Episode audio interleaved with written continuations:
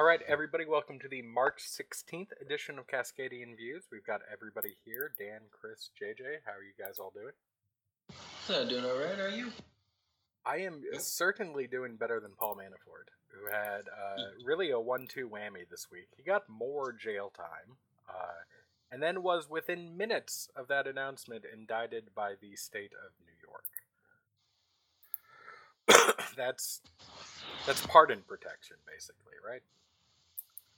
I think that's the idea behind it. Yeah. Uh, I've seen a couple of uh, competing takes on the indictment itself. Uh, the main one that's most worrisome to me is it might be a little weaker than we initially think. But uh, yeah, that's the idea is that it's a charge that Trump cannot offer a pardon from. So explain to me really how you think no... it's weaker.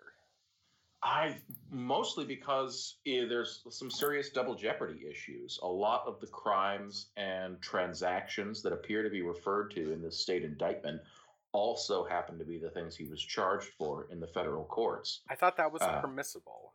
As dual sovereigns, you could face state and federal action for the same crime, and that wasn't double jeopardy.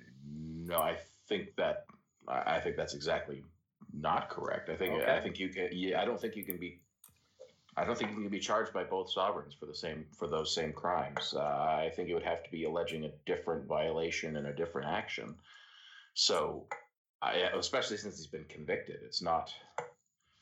Yeah, uh, I think it might. It, there's a very good chance that I think that these aren't going to go anywhere. But I think it's Vance getting, you know, Manhattan DA Cyrus Vance uh, getting in on it and trying to get some I don't know, you know, some resistance cred. I mean, the guy's uh, had had a few bad PR uh, issues over the last couple of years. He's kind of a crappy DA, but yeah, it's, it's not great. You don't want to be indicted for sure, but I think it's probably in the long run not going to be as harmful to Manafort as we think.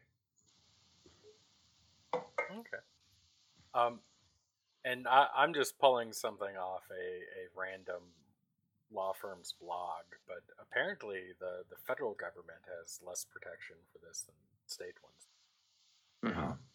In the federal system, the federal government will bring charges against the defendant who has already been convicted of a state crime for the same conduct.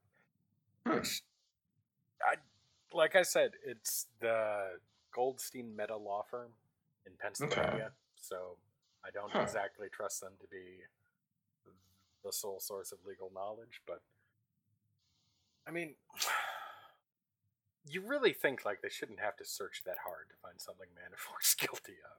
Oh, sure. yeah. I mean, um, I, I just don't think there's a jurisdiction on Earth that can find something Manafort's done illegal there.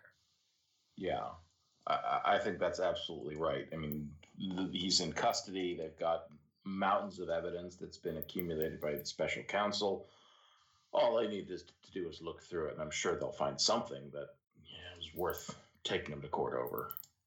But from such an otherwise stand-up guy. Yeah, I know. Otherwise blameless. There we go. Yeah, otherwise blameless. Yeah.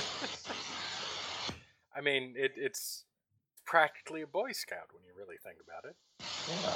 That'd be the best joke I heard to that line think it was Seth Meyers, but I can't remember now to be sure. They were like, yeah, you know, uh, Jeffrey Dahmer was otherwise blameless as well.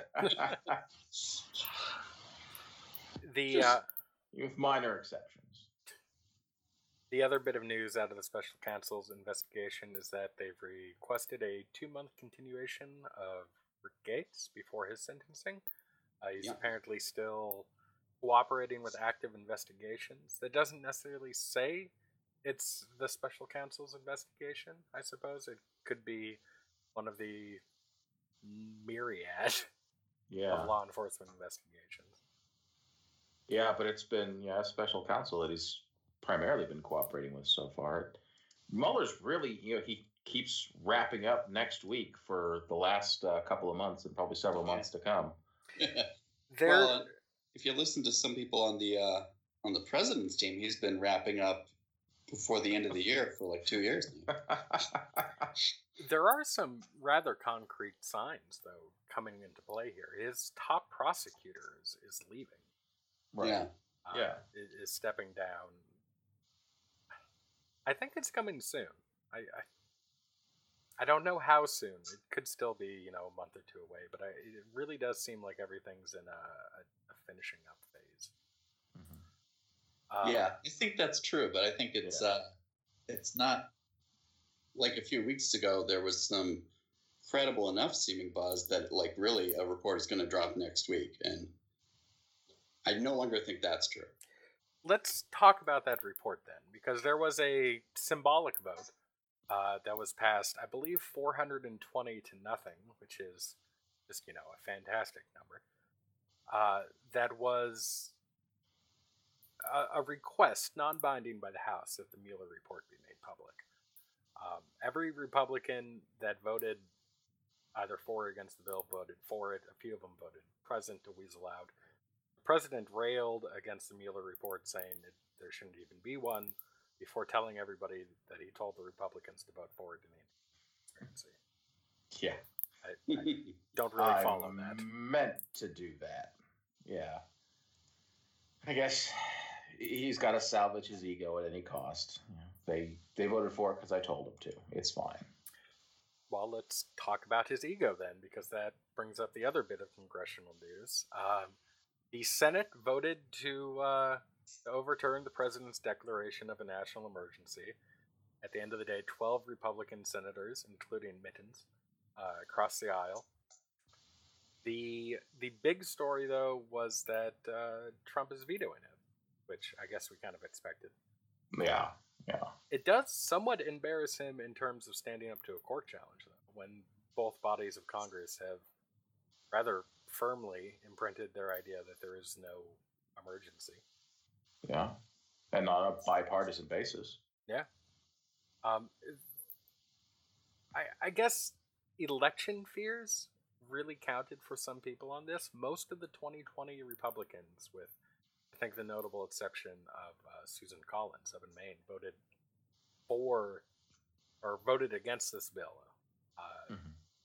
that included Thom Tillis, who wrote an op ed in the Washington Post not three weeks ago announcing how he could not stomach uh, voting against this bill.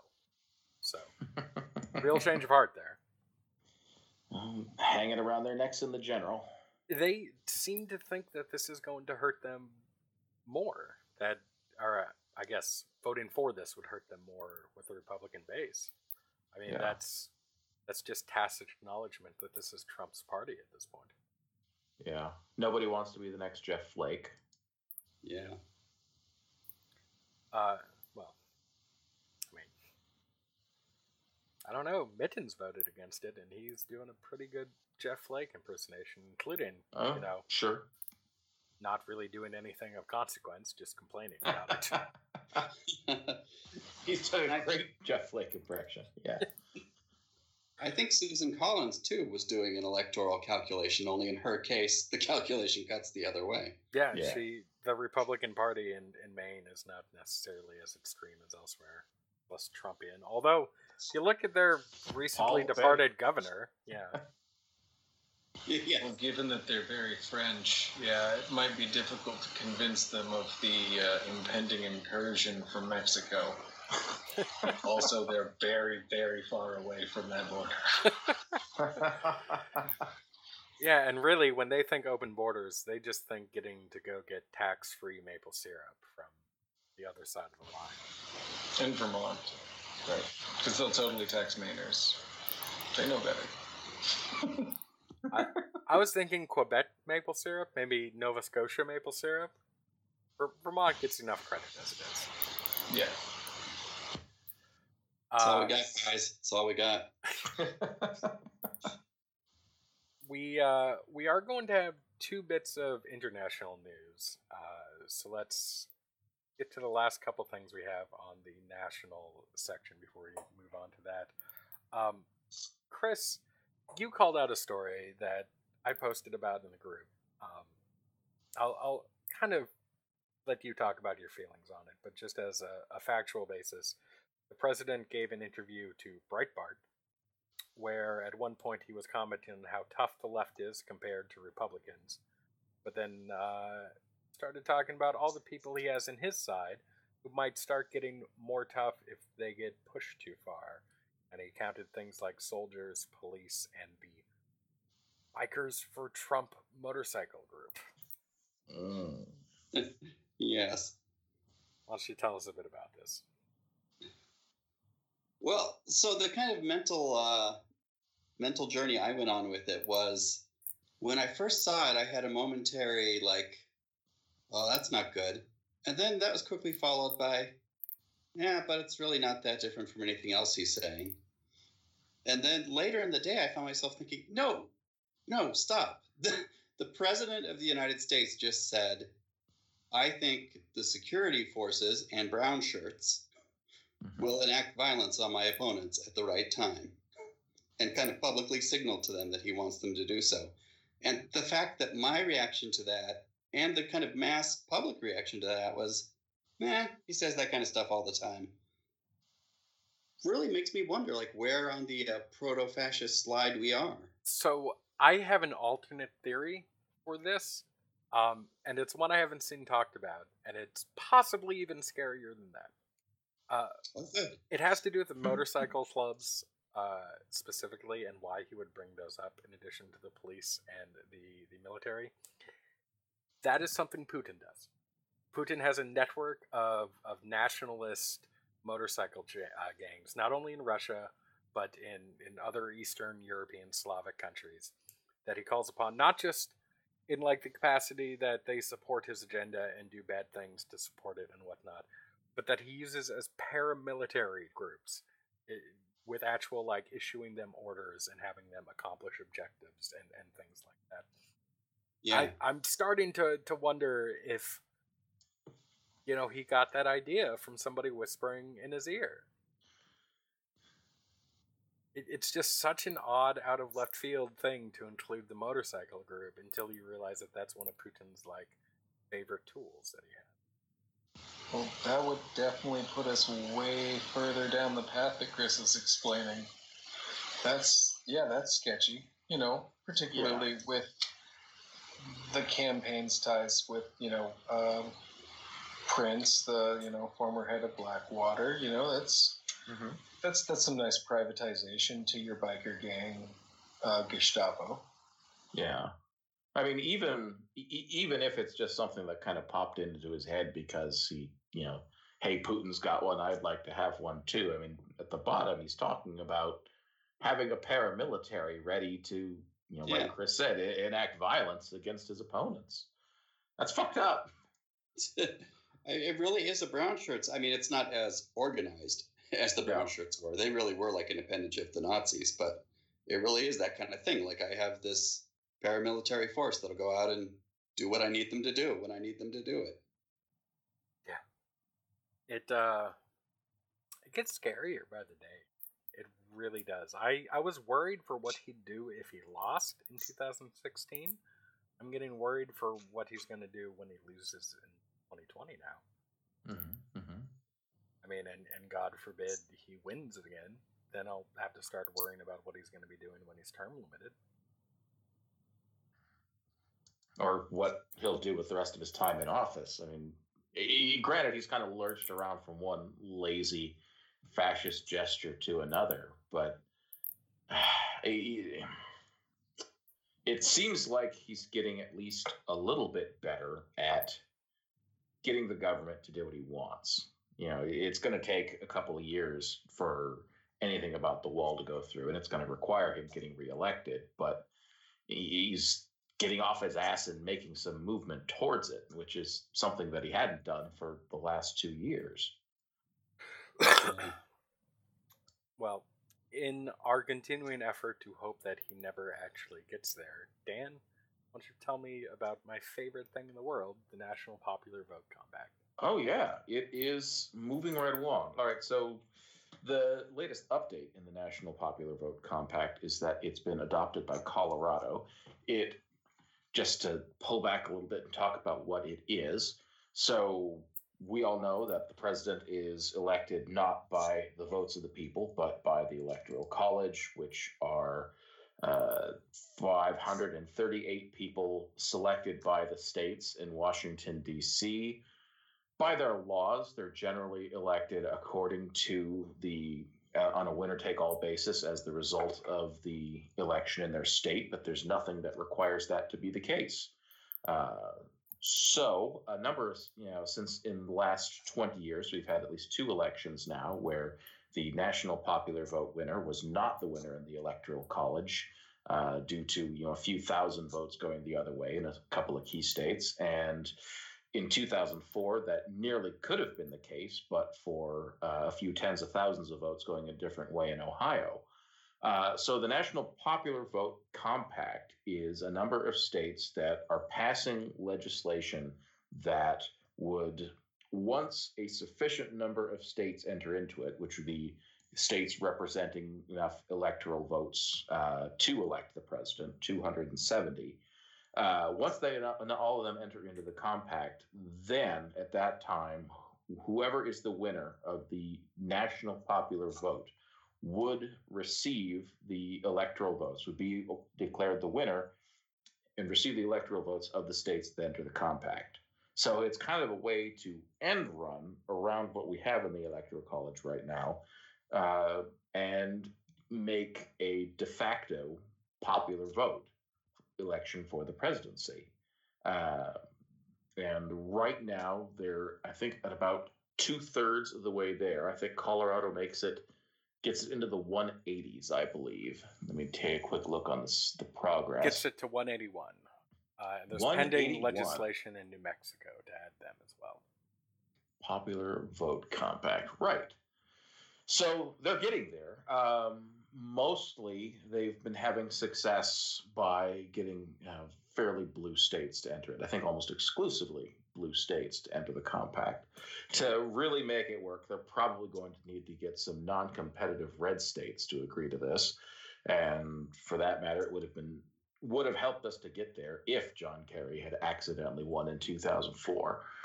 But uh, because you know the fact of the matter is, so far the electoral college has really done its screw job only one way when it's uh, done it over the last 20 years.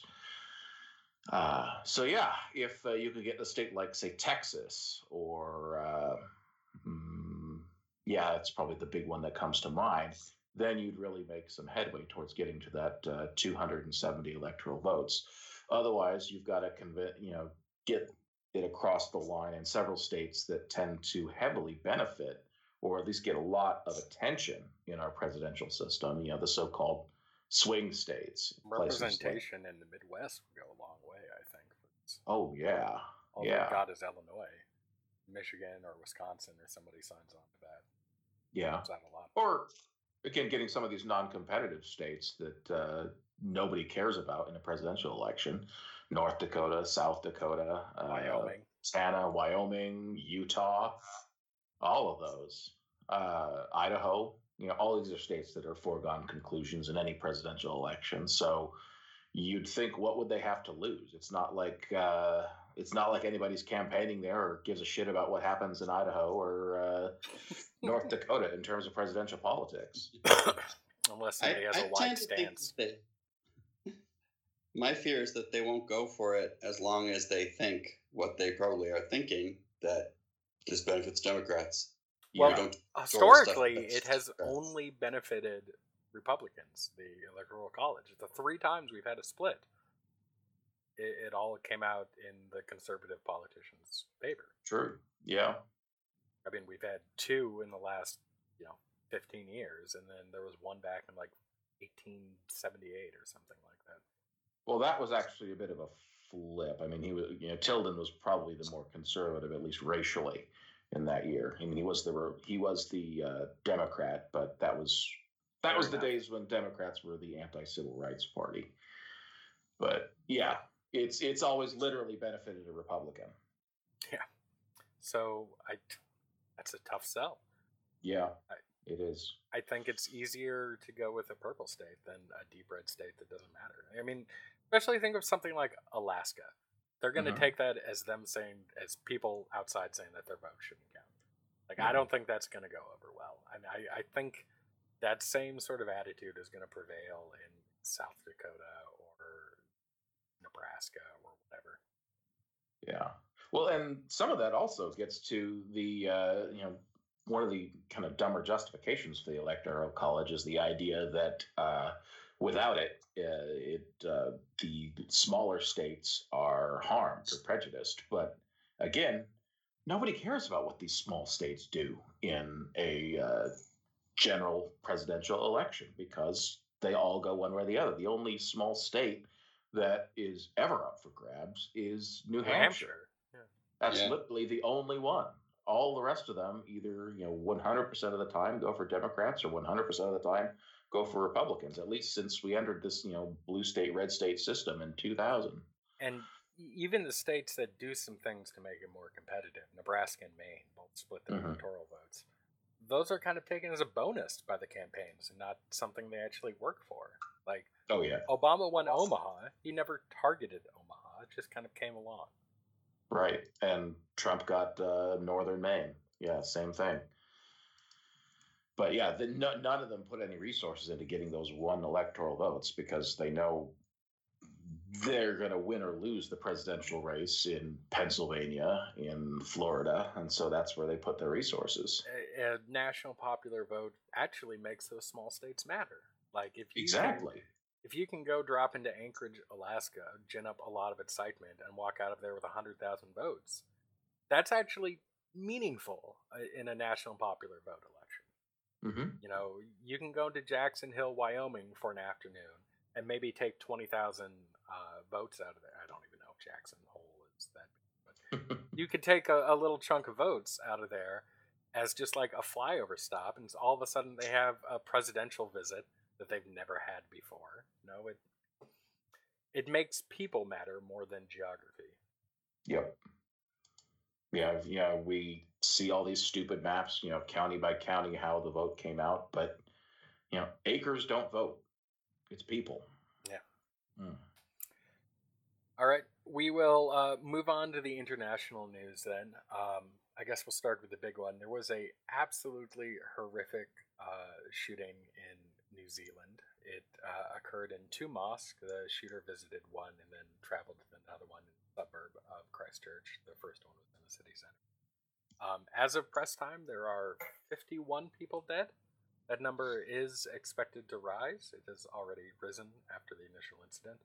Um, it's being described as the first social media shooting. The shooter live streamed this on Facebook from a helmet cam.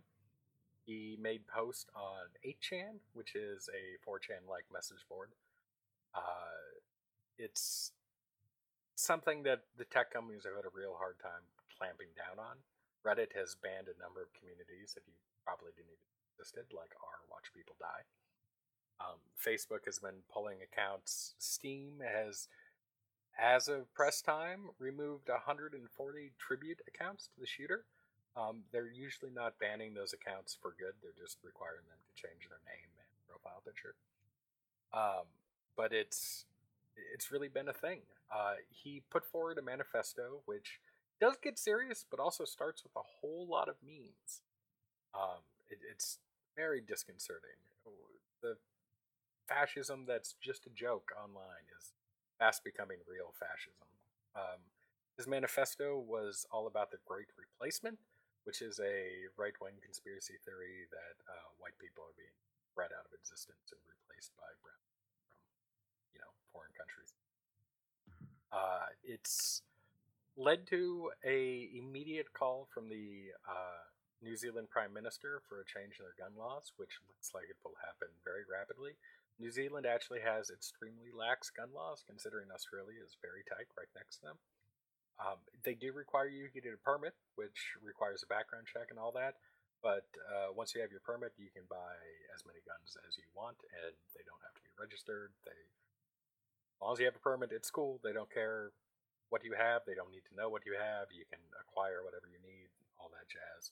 Uh, consider that with how it looks in America, where we never touch our gun laws. And in fact, consider the time after a uh, massacre is somehow not appropriate or we're all too emotional. Uh, the uh, the shooter does mention Trump in his manifesto. Um, he likes him as a symbol of white identity and a resurgence of white power, but uh, says LOL to his policies. Which, wow. I, I, I mean, don't even know what to say there. Yeah. Yeah. I, I am at a loss. It's huh, just awful. Everything about it.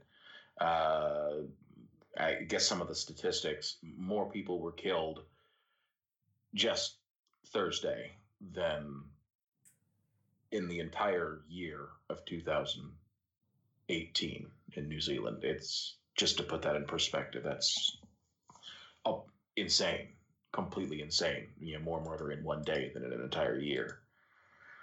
I, yeah, I don't even know what else to say about it. It's just so horrible. The Australian newspaper posted a um, edited version of the video. It didn't show um, the actual deaths or whatnot. Just shows the lead up to it and him talking in the car or whatnot. He literally gets out of the car, straps up his gun, and says, "Subscribe to PewDiePie." Yeah. I, I dude, everybody who said those meme frogs were harmless is fucking stupid. Mm-hmm. This is radicalization online happening right under our noses, and nobody does a thing about it because, you know, they're too busy crying about their freeze peaches. it's, nah. This is always a topic that animates me, and seeing this laid bare, it's just, it's ridiculous. So Let's go to slightly happier news. JJ, you had a story about a worldwide strike for climate by students. Yeah, marginally happier news. Yeah, we're all gonna die. It's just coming in a while, and the kids are gonna try and do something about it. yeah. Well, Brock, the children are our future, and our future is now. So, um, you know, I guess suck on that, old people. um, so yeah, uh, Friday. Um, an estimated 1.4 million um, school kids went out uh, of their schools in 123 countries to protest. Um, you know, it's a thing that has been pushed uh, this most recent year and following into the current year by Greta Thunberg, a Swedish activist. Um, but there was a strike before in uh, 2015 that I was looking at as well, like this kind of striking from school um, movement's been around for a few years, but it's getting, you know, a lot more attention, of course, due to the, the IPCC report that I keep railing about um, and screaming from every roof that will have me. Um, so yeah, it's it's nice to see this happening. Um, but it's still fucked. Like it's not great. Like it's not like old people are magically changing their mind. Yeah. I mean, um, you know, as a as a weird reflection of this, I saw in the Seattle Times uh, a couple of days ago there was some article about what Seattle's going to do because China's not processing or recycling anymore. Uh, and then I saw an ad on the bus actually uh, when I was going to work today, uh, telling people in Seattle the appropriate way to recycle. You know, you've got to like rinse out the plastic bottles and that kind of a thing. Um, and it's not to say that that isn't good advice, but it also points to a cultural construction and kind of how we manage this narrative uh, in this country and a lot of other countries. Like individual works and individual recycling is not going to save this problem, and it's not actually even nearly the largest contributor. It's still important, and everybody should do it because it's you know the right thing to do. Yeah, and every little bit helps. Yeah, it's just it, this isn't going to be the like, lion's share. Yeah, I mean, this is the financial equivalent of being like, save your pennies so you can pay your mortgage. right. Like, well, no, that's not gonna fucking do it, buddy. And also, my mortgage is way more than that. Like, yeah, it's it's a matter of scale that just really obfuscates the the structural and industrial and international scale of this problem and makes it about individual action.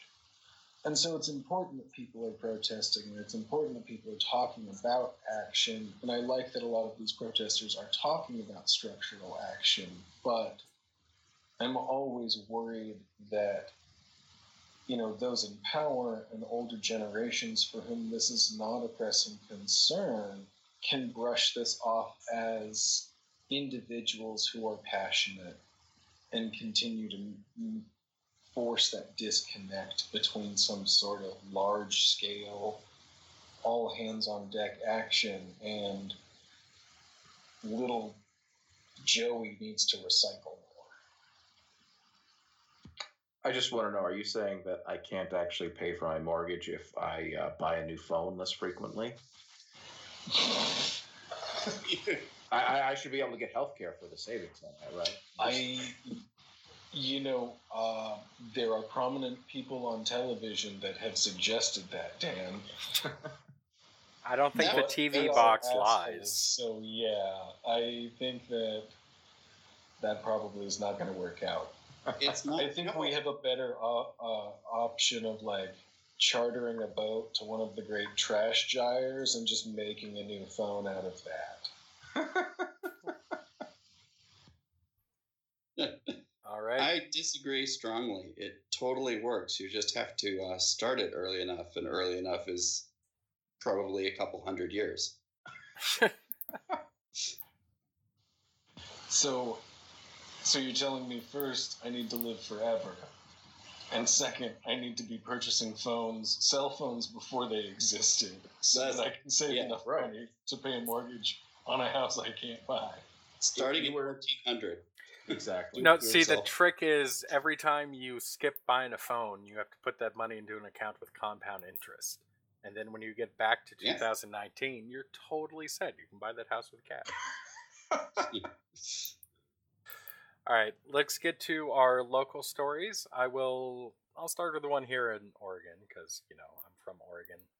The uh, the recent compromise public lands bill, which is a big deal. Um, it had a lot of stuff in it, including probably, I, I believe, the smallest target of any federal law uh, for miners in Alaska.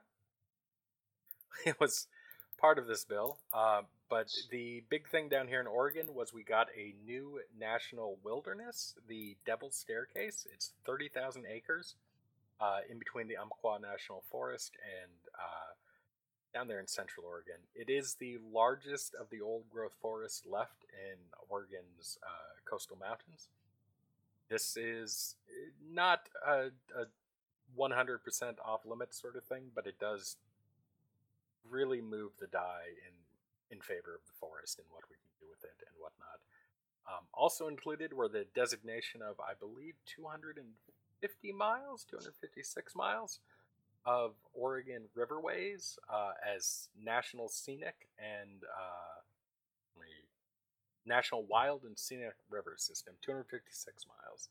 Uh, mostly steelhead and salmon habitat. Includes parts of the Molalla, Elk, and Chetco rivers. This uh, was a big deal for Oregon's delegation. All of our federal office holders voted for it, including the one Republican we have. That one Republican was actually with Trump when he signed it. He was invited to the uh, bill signing ceremony. Uh, this does a lot to protect a species that is well known in Oregon, the spotted owl. This is its primary habitat.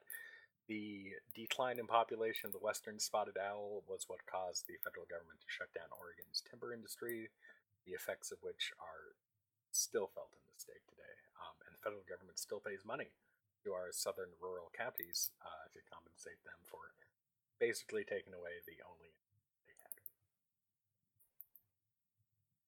Yeah, I think this is the closest we have to like a real feel good story. Yeah.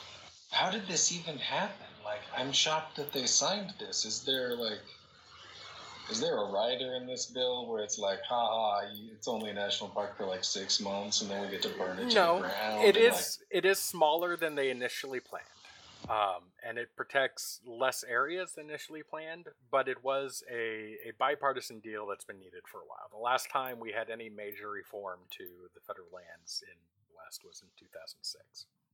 So it, it's something everybody thought needed to have happened, and everybody came together in order to kind of push this through. There's a lot in it about Alaska too. Um,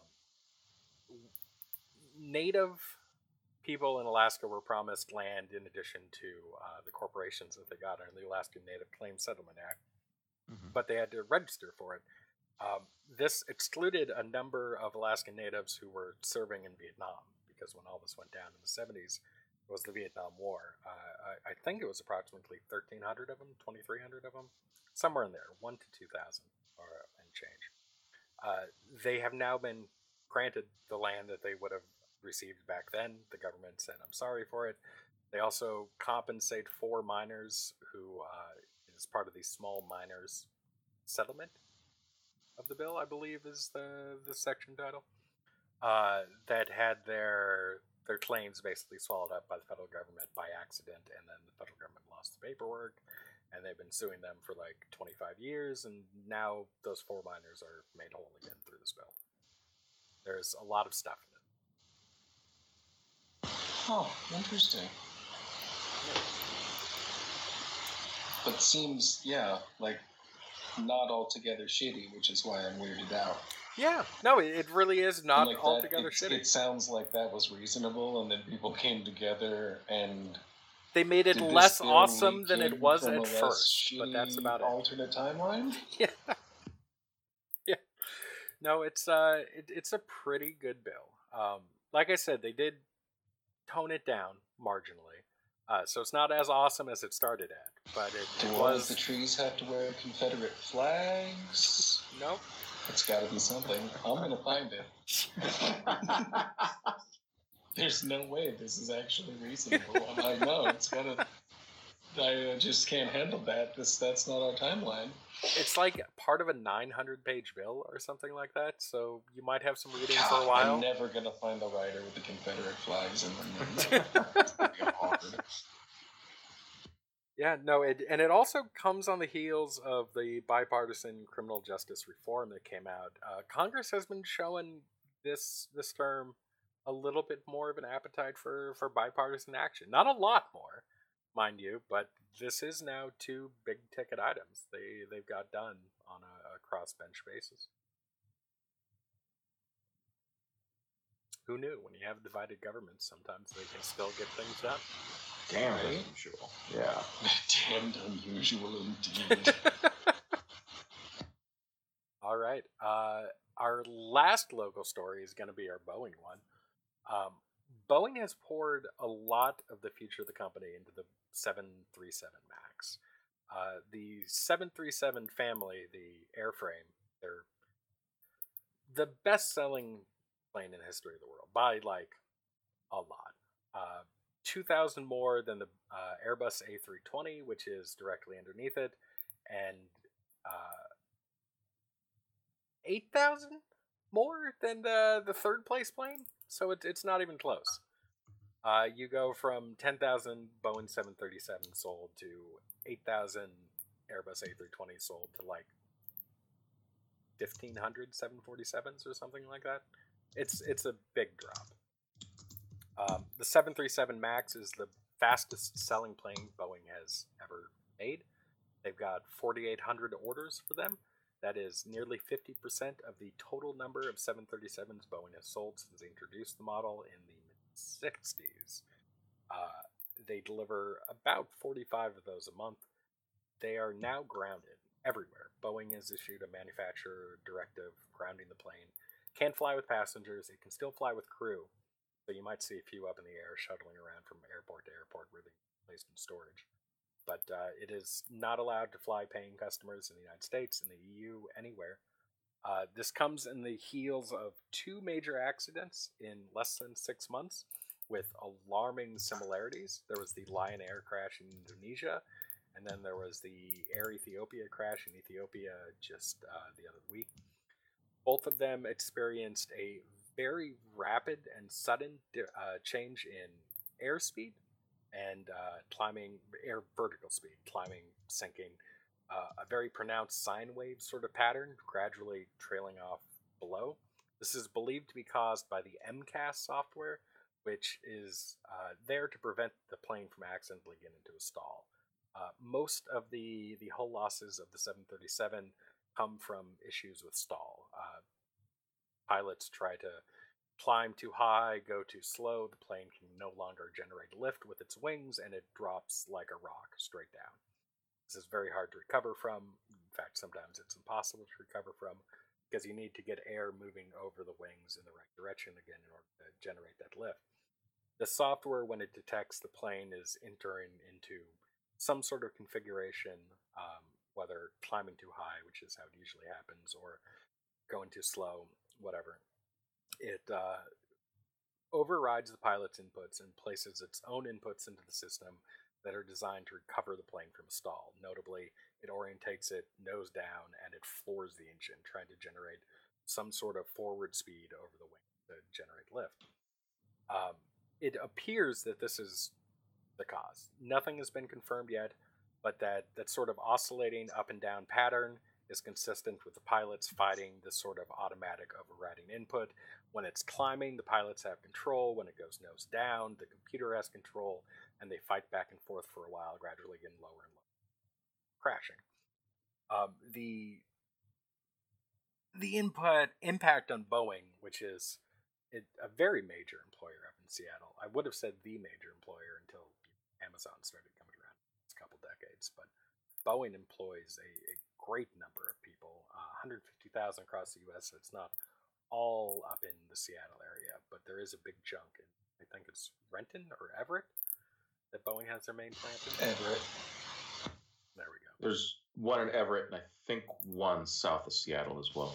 yeah, yeah, the yeah the big one. It's still in Seattle, I think. Mm-hmm. So yeah, yeah. The president made a big show of defending Boeing for a number of days, talking about how he doesn't want planes that Einstein has to fly, which seems to be trashing Boeing but at the same time, he was really pumping them up. Um, his government put on a big show of support. Uh, Elaine Chao, Mitch McConnell's wife, and uh, Secretary of Transportation flew on a 737 uh, the day after all this happened in order to kind of reassure everybody. The FAA put out a statement that they continued to consider the 737 MAX airworthy. Uh, within two days, that vanished. The FAA yanked all the 737 MAX planes out of the air, and Boeing threw in the towel themselves. Depending on how long this goes for, this might be the end of Boeing. It's hard to really undersell or oversell how much the 737 matters to Boeing. It uh, it accounts for two thirds of the planes they sell, and that includes like their military planes and what. It is the main source of profit for the company. It is by far their bestseller. Um, if the public doesn't trust 737 anymore, Boeing's in for some shit. I mean, I don't know if you guys have any comment on that, but I mean, that might be the end of them. Yeah, I mean, yeah. I, I feel like it, it's definitely a possibility. I mean, I, I wonder. I mean, uh, you know, it depends on a lot. Like sometimes companies just make it through these huge kinds of crises and nothing happens and everybody's shocked and then sometimes it just totally wipes them out like it is a big part of their fleet so this definitely has i think more potential to go bad for them for sure mm-hmm. there is a, a, bit of historical irony here um, boeing's current logo was not always boeing's logo it started out as the logo of a, a aerospace company called uh, McDonnell Douglas. They they went through some hard times. Um, that all started with the failure of the uh, the DC-10 in the early 80s. It was introduced in the late 70s. In the early 80s, it goes through a, a record of poor performance. There was a flaw that allowed the cargo bay door to appear shut and latched when it really wasn't A tar- cargo bay door would fly off during flight, rapidly depressurize the cargo hold. That would collapse the uh, the passenger compartment, the floor of that. All the passengers would fall into the uh, the cargo area, and it would sever the aeronautical controls that were running through the plane, from the pilot to all the the aerodynamic surfaces in the back that they have to adjust and whatnot. Uh, it caused a complete loss of several planes. Uh, the DC-10 was eventually re-entered service, but it lost its its type certificate, its airworthiness uh, airworthiness certificate for a while. Uh, pilots universally love the the redesigned DC-10. It's considered one of the greatest planes that's ever flown. People speak of it extremely highly in the space industry, but the public never trusted the plane again. Uh, McDonnell Douglas sold 300 of them. That was it. And that's all they got out the door. Uh, it's still flying today in service with um, cargo carriers like FedEx and UPS and whatnot. But uh, it, it basically killed off the company. Uh, and then they ran into some problems with their military contracts. Dick Cheney canceled the project they're working on and then screwed them out of the money. And anyway, the government had to broker a merger between them and Boeing, uh, largely because of the failure of the DC 10. Uh, and that's where Boeing picked up its current logo. So if the same thing happens to them, there is quite a bit of irony in that. Man, I mean, their stock price is still doing all right. It took a huge, it took a pretty big hit. Yeah, it was down over 10% uh, for a while. Yeah, it's been like 50 bucks, but it's already on its way back up. I mean, it's only been a day that it's been going up, but it's still.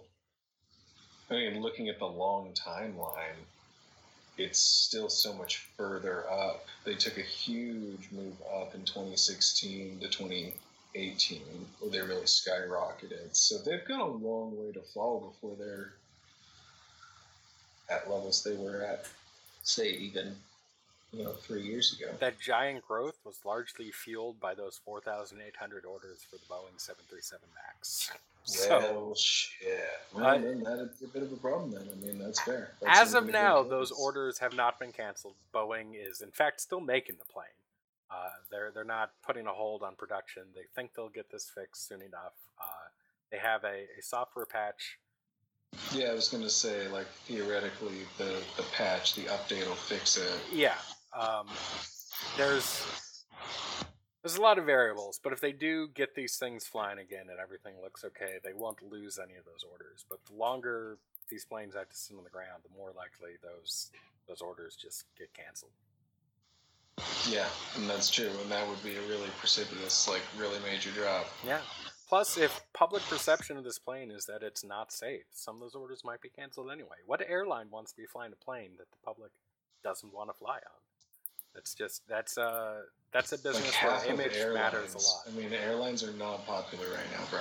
I don't think most airlines polled probably have a majority of riders being like, "I love flying Delta. I love flying Southwest." That's true, but that's a far cry from sticking them in what the the customer considers a death machine, whether it's warranted. That's not. That's true. Yeah, yeah. We just think them as inconvenience and stress mines of like misery.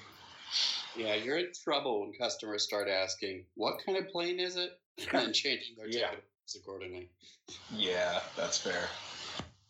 The uh, the 737 kind of has a special place in my heart uh, because those were the planes that uh, Alaska Airlines flew out of Juneau all the time. So when I was in high school, whenever we'd go out, whatnot, and they even had the combi ones that were half a passenger 737 and half a cargo configuration 737. You guys remember those? Oh yeah, yeah, I do. Like the really, really small. Yeah, the small. Yeah, the, the shitty seating planes on the way to Seattle. Yeah, they, they cut it off in the middle, so you only had like half the rows or whatnot, and just it was like the front half or the back half or something was just one giant cargo hold. Yeah, for like the mail run, pretty much for the express mail. The uh, the 737 is just a fantastic aircraft. Um, it was made to be lower down to the ground and more easily serviceable than Boeing's larger jets, so that it could use, you know, worse airports. Uh, in fact, early models were even able to be fitted with a gravel kit, uh, which means they could take off from unimproved runways. You know, just rocks. You had a, hmm. a gravel runway, you could take off a passenger plane from it like this. Uh, it's yeah, it, it's probably the most famous plane in the world. So this is a big deal, and Boeing's a big employer in the area. I mean, solid props because any plane that can land uh, at Sitka or Ketchikan's airports, I mean, not to say that Juneau is easy either, because Juneau is also just a terrible airport to fly into, from what I hear. You have to mm. climb like immediately, or you run into some mountains. Juneau's yeah. airport is just badly laid out. Well, and then simultaneously, there's a cross draft that comes from the ice fields from the east, you know, over Mount Juneau and Roberts and Thunder Mountain and a similar cross draft coming from the ocean over Douglas. So, and I've, I've heard that described by pilots as well. So, yeah, you have to do this really steep takeoff and then battle winds fighting at the point in which you're taking off or landing. And it's just totally screwed. Fun time. Right? Or, you know, then like the Sitka airstrip, which seems like half of a reasonable airstrip. Whenever, oh, though it is really great to land in there because it always looks like you're going to crash in the ocean every time. and then suddenly you like you just see water, water, water, and then you touch pavement. And you're like, oh my god, we didn't die. You oh. remember when Ketchikan's airport became like a presidential debate topic? Uh huh. The the oh, bridge yeah. to nowhere. Right. Bridge to nowhere. Yeah. Gravina Island. Yep. All right. Yeah, dude. It's because that ferry sucks, man. All right. Have a good week, guys. Thanks for joining me. Take care. All right. Bye. All right.